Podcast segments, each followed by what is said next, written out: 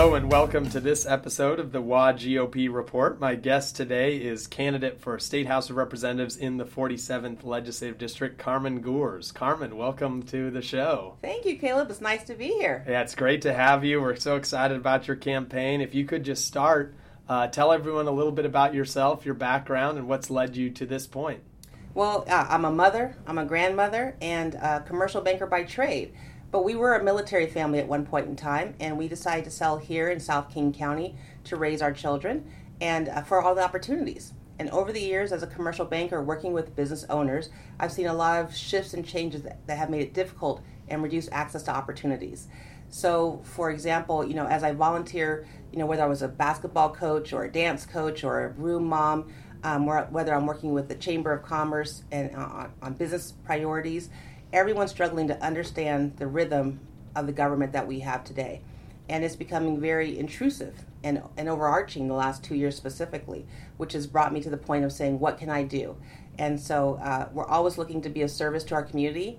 And you know, here I am today doing that. That's awesome, and you've you've received many awards uh, for your community service involvement. Correct? I think you got a key to the city or something like that.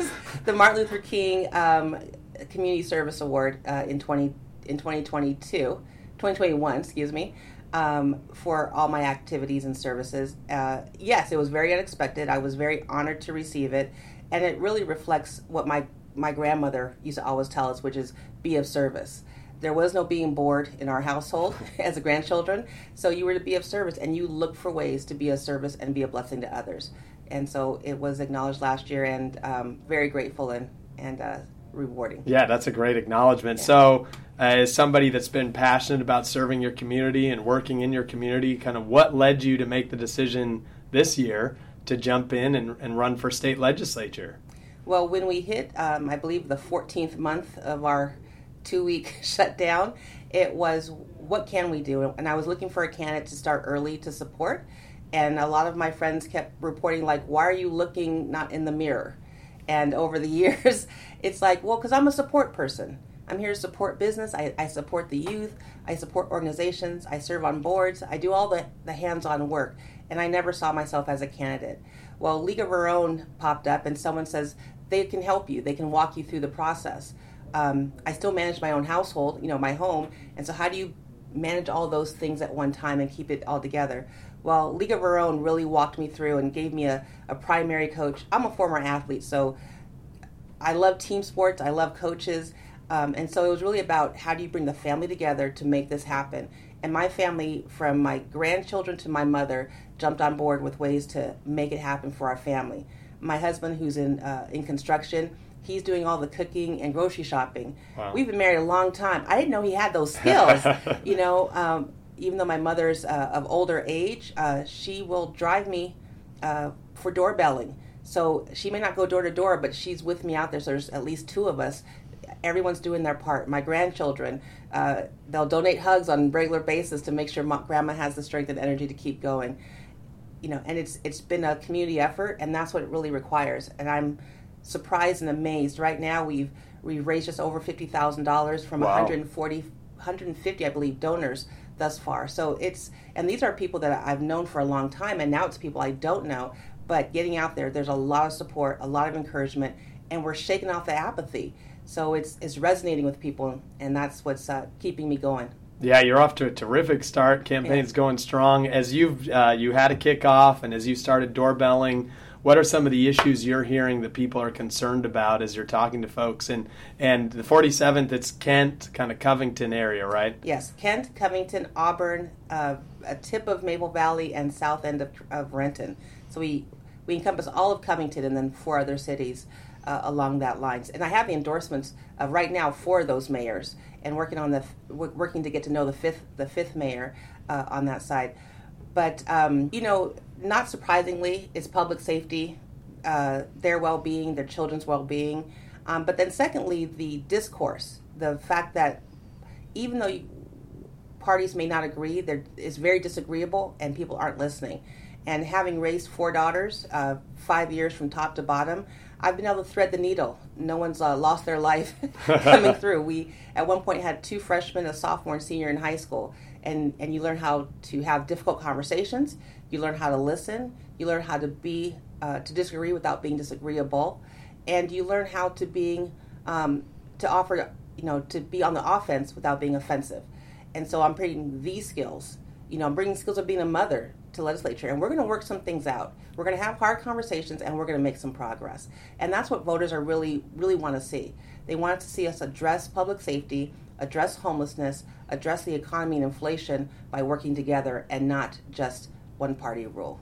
Yeah, absolutely. I think that's very well said. What are some ideas or things you would like to see, eh, assuming you get elected, the legislature accomplish, particularly around public safety or about around affordability and homelessness? Are there just a couple ideas that you have as you've been talking to people? If this is kind of how we need to move forward on these issues. Yes, currently I'm taking the Kent Community Police Academy, which is a 10 week evening course. The police go through. We've gone through SWAT so far, detectives, internal affairs. Uh, we have more to come. I'm only in week four, four of them. But you learn about the, the terminology and what things mean and the unintended consequences of certain verbiage. So, taking that information and knowledge to help craft better legislation. And almost every law enforcement officer says, Yeah, we see why there needs to be some reform. Include us in the conversation to help us get to the end result that our community communities want from us. So that's the first part is working with our law enforcement agencies um, to craft the bills and craft legislation that works for them to do their job within the parameters. Uh, part of that is, is inclusive of the community engagement, which they're all for. They're all for the transparency of it and help recruiting to make that a reality from, from diverse communities. The second part on affordability, while we talk about homelessness um, and having affordable housing, we need middle market housing. We need housing that people can move into that's not a million dollar home, but our condos, our starter homes, getting getting those renters to move up, which creates capacity um, beneath that, and the whole ship will rise based on some of those. And it, it may seem a little counterintuitive, um, but that's where the market glut begins to happen. If you want to buy a million dollar home, great, but most of us are coming in somewhere way below that in our first or second homes coming through. Um, and then the third the third part around that is uh, on the inflation is looking at ways. You know, um, I was asked previously about the repeal of the uh, capital gains tax and how I feel since that's used to fund our roads and fund infrastructure and development. And my response has consistently been, you know, our voters across Washington have said since I've moved here in early 2000 that they don't want an income tax by any stretch of the imagination. Even if it's for a small group, even if it's for this, they said no thank you.